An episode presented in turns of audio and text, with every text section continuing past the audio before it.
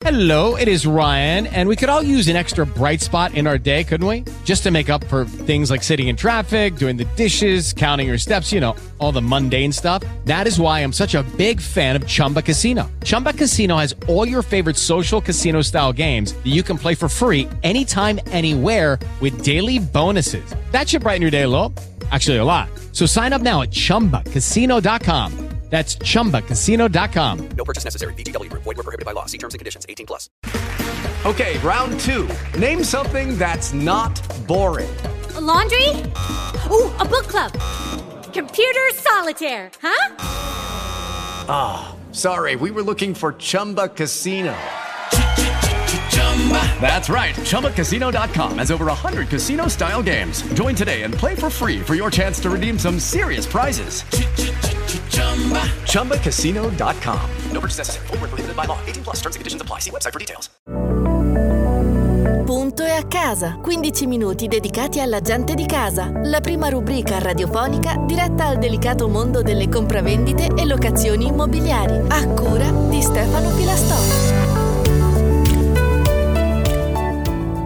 Buongiorno, buongiorno, benvenuti a un altro appuntamento con Punto e a casa qui su Casa Italia Radio. Sapete, la prima radio dedicata al mondo della casa e dell'abitare e Punto e a casa è la prima rubrica che si occupa di compravendite e di locazioni per aiutare operatori del settore, agenti immobiliari, mediatori creditizi, ehm, ma anche e soprattutto utenti, acquirenti, venditori, ma anche semplicemente proprietari di immobili che vogliono saperne di più del mondo delle compravendite e delle locazioni immobiliari. E oggi ci vogliamo concentrare, ci vogliamo soffermare su un argomento molto importante e molto diffuso quando si tratta di compravendite immobiliari, ovvero parliamo del contratto preliminare di compravendita immobiliare. Il contratto preliminare di compravendita immobiliare che viene eh, generalmente definito ma impropriamente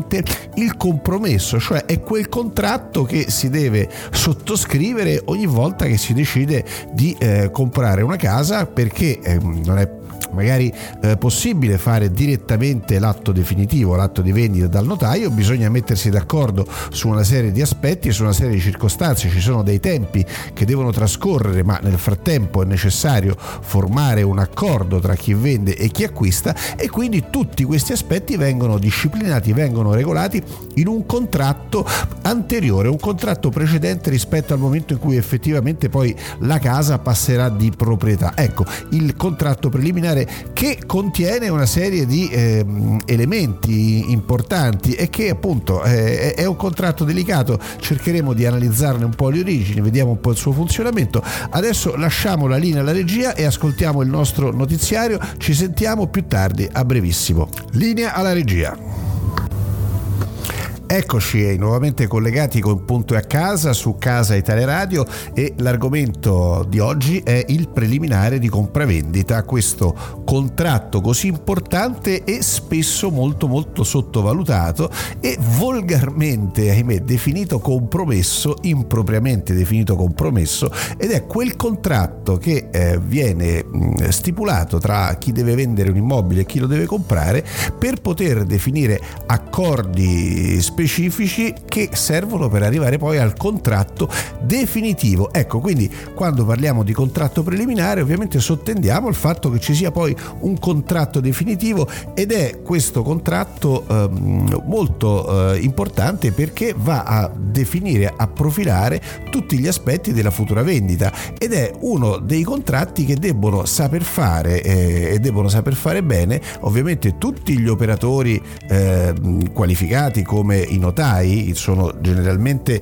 le figure che vengono investite eh, maggiormente di questo aspetto quando si tratta di preparare appunto un accordo per comprare una casa, ma anche eh, gli avvocati, ma soprattutto gli agenti immobiliari sono quelli che più spesso hanno a che fare con il contratto preliminare perché sono quelli che incontrano le parti acquirenti e venditori proprio nel momento in cui si forma questo accordo. Sappiamo che generalmente quando si si deve vendere o comprare una casa e c'è eh, ovviamente un'intermediazione di un'agenzia immobiliare, eh, ci sono anche delle scritture che precedono il contratto preliminare.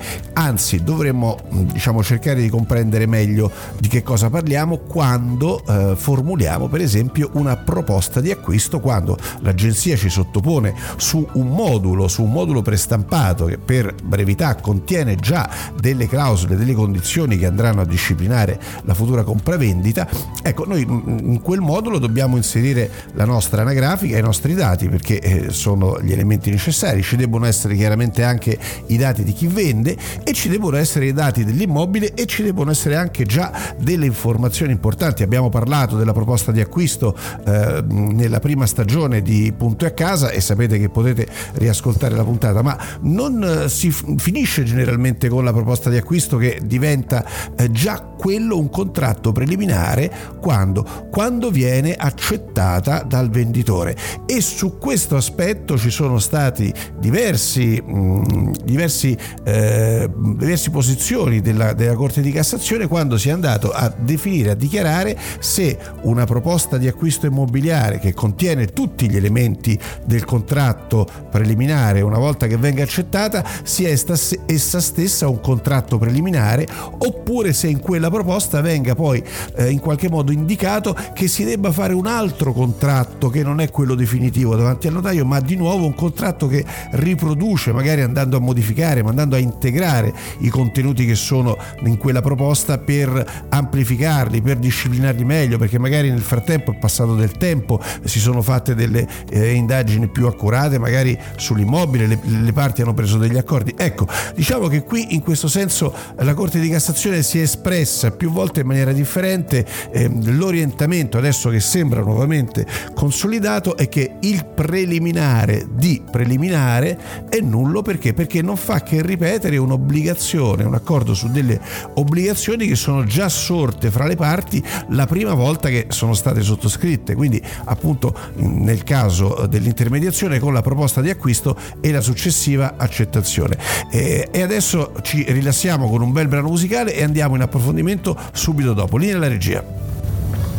Eccoci nuovamente in collegamento con Punto e a casa. Oggi parliamo del contratto preliminare per eh, identificare e individuare quali sono gli aspetti a cui fare attenzione eh, in questo in, con, importantissimo contratto che eh, si ehm, verifica ogni volta che si viene a comprare e vendere un, un immobile. Ora, la cosa interessante è che eh, il contratto preliminare, che ripeto è anche detto ma impropriamente compromesso, eh, Ehm, se noi andiamo a cercare la sua definizione nel codice civile eh, non troviamo altro che eh, l'aspetto che riguarda eh, il richiamo, il rimando al successivo contratto, a quello definitivo, perché il codice civile sostanzialmente ci dice che il contratto preliminare deve avere la stessa forma di quello definitivo quando è eh, prevista dalla legge, naturalmente, no? la cosiddetta forma ab sostantiam. Quindi nel caso che ci riguarda riguarda, nel caso delle compravendite immobiliari,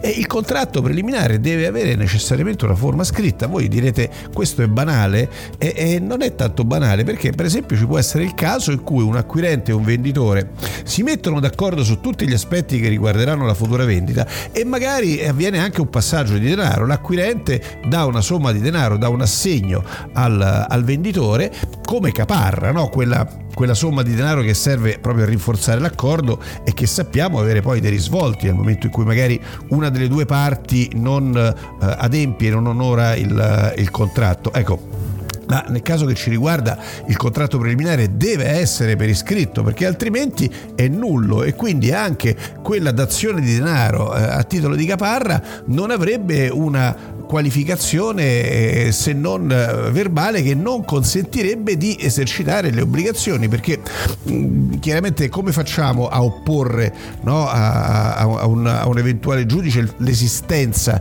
di un contratto preliminare se non lo possiamo provare per iscritto insomma ecco. Quindi questa è una delle, delle cose che a volte per esempio in alcuni casi viene molto sottovalutata no, per, per, certi aspetti. Beh eh, se si, si fanno gli affari anche così verbalmente per molti molti versi, se si deve magari acquistare un oggetto, se si deve fare per esempio so, il contratto di trasporto, prendo un taxi, eh, voglio andare da un posto all'altro della città eh, e, e, quello è un contratto verbale chiaramente, ma nel caso degli immobili non funziona. Eh, anche perché poi il preliminare deve indicare tutta una serie di elementi della vendita mh, mm, che devono essere ben precisi, per esempio deve indicare il prezzo, eh, chiaramente, deve indicare ovviamente l'ubicazione, una, una, una descrizione precisa, eh, l'individuazione dei confini dell'immobile, i dati catastali, deve individuare il momento, la data in cui si farà il contratto definitivo ed è anche importante nel contratto preliminare indicare anche gli aspetti relativi ad acconti prezzo, a caparre, a tempistiche per adempimenti magari che possono essere di regolarizzazione dell'immobile e ormai è assolutamente prassi più che consolidata indicare appunto tutto quello che riguarda la storia edilizia e urbanistica dell'immobile. Fin dal momento della sua origine, della sua costruzione, i titoli che lo hanno autorizzato, i titoli che magari si sono succeduti per eventuali modifiche che sono intercorse nel tempo. Ecco, vedete che oggi il contratto preliminare ha sostanzialmente tutti gli elementi che poi vengono ripetuti nel contratto definitivo.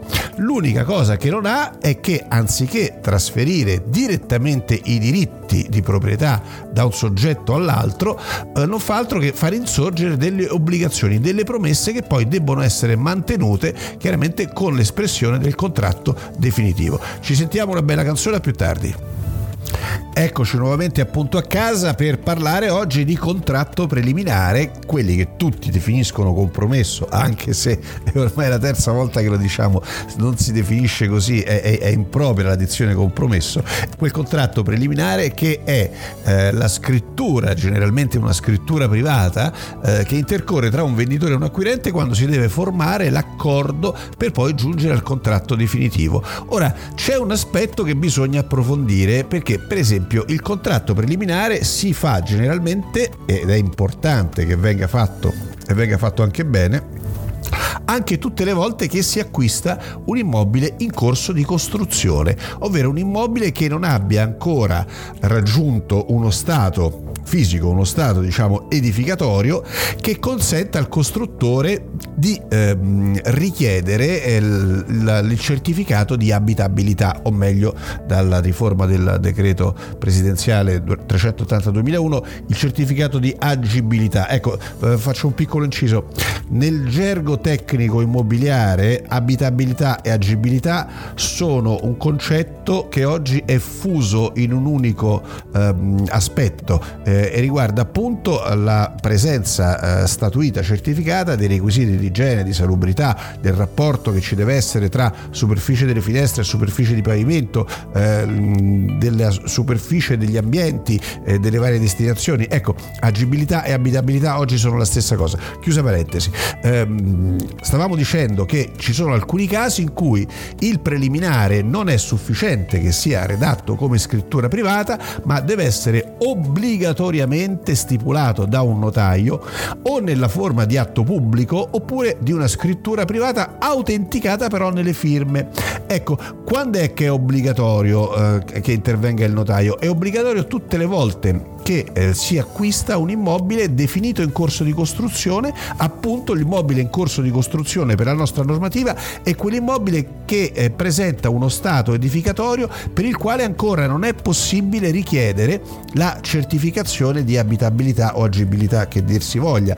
Quindi ehm, che cosa significa questo? Significa che io non posso semplicemente fare un contratto eh, con un'impresa di costruzioni se non interviene il notaio quando acquista un immobile che si trova ancora appunto nello stato eh, in corso di costruzione perché altrimenti quel preliminare non ha validità. E perché è stata introdotta questa, questa normativa? Eh, la normativa che viene definita con una, un'abbreviazione TAIC tutela degli acquirenti di immobili da costruire che ha insomma una sua novellazione che parte eh, da, da, da, parecchi anni or sono dal fallimento delle imprese di costruzioni che magari per varie vicissitudini e motivi iniziavano i cantieri e poi li portavano a compimento e tante persone che avevano magari versato caparre a conti prezzo si vedevano ehm, il tutto assorbito magari da questi fallimenti senza la possibilità di recuperare. Ecco in questo caso invece adesso nell'acquisto di immobili da costruire gli acquisti sono eh, tutelati dalla legge e il contratto preliminare è quello strumento che appunto sottoscritto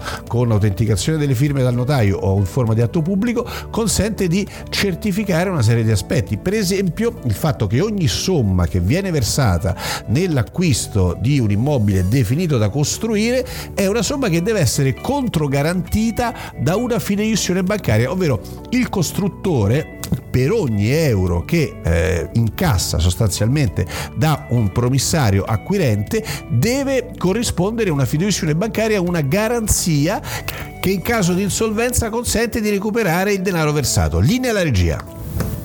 Eccoci nuovamente collegati con Punto e a casa dopo aver ascoltato un po' di musica che è sempre eh, piacevole nell'intermezzo di queste, di queste, nostre giornate. Bene, oggi venerdì 3 marzo 2023 appunto e a casa ci stiamo occupando del contratto preliminare e siamo entrati nell'ambito della TAIC, la tutela degli acquirenti di immobili da costruire. Abbiamo parlato del fatto che quando si acquista un immobile in corso di costruzione e si fa un preliminare di compravendita, questo preliminare deve essere obbligatoriamente sottoscritto con l'autentica delle firme da parte del notaio, quindi scrittura privata autenticata o addirittura autopubblico perché? Perché quando si acquista un immobile eh, in corso di costruzione e ripetiamo per la nostra normativa l'immobile in corso di costruzione è quello che tecnicamente non ha ancora i requisiti per poter richiedere l'abitabilità o l'agibilità.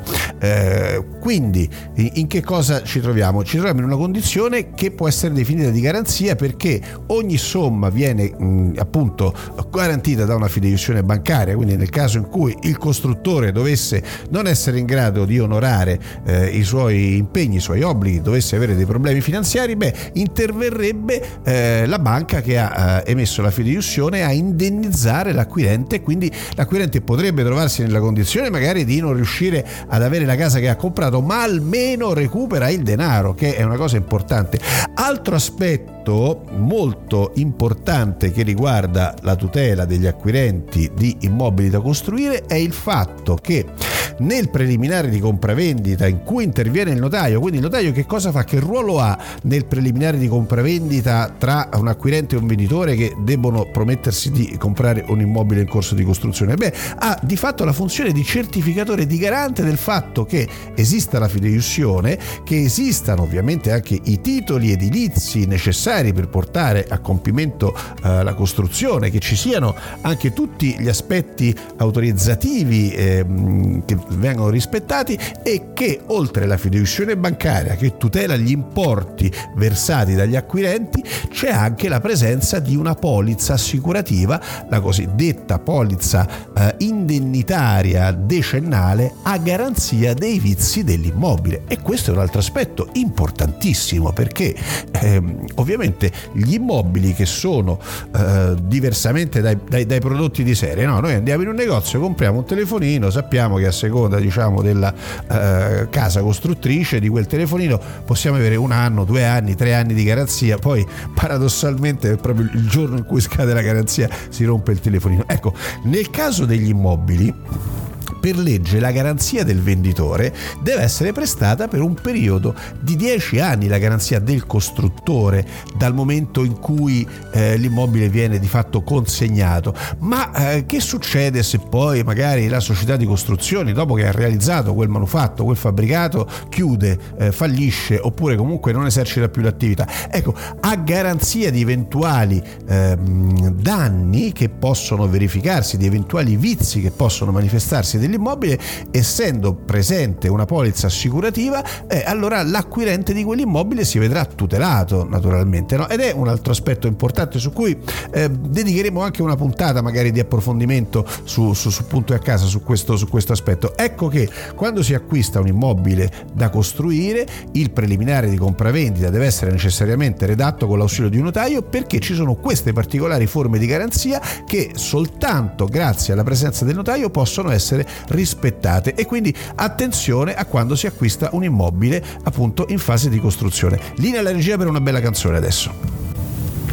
Eccoci di nuovo collegati con Punto e a casa. Oggi stiamo parlando del contratto preliminare di compravendita, o meglio, stiamo diciamo in qualche modo accennando al contratto preliminare di compravendita perché non è possibile esaurire eh, questo argomento eh, magari in una sola, in una sola puntata, quindi eh, vi, vi, rimando a un successivo appuntamento per ehm, tutti gli altri aspetti legati appunto a questo, a questo contratto, ma abbiamo visto che il contratto preliminare di compravendita non è altro che quel contratto contratto in cui un acquirente e un venditore assumono obbligazioni, si scambiano una reciproca promessa per addivenire poi a un contratto definitivo e sappiamo che in questo contratto preliminare già devono esserci tutta una serie di aspetti che poi saranno quelli che andremo a ritrovare anche nel contratto definitivo. Perché è naturale che ci sono delle differenze di tempo quando una persona che vende un immobile deve fare un accordo con una persona che lo acquista, deve magari eh, trovare un'altra casa, oppure se si acquista un immobile in corso di costruzione e abbiamo visto lì è necessario l'intervento del notaio,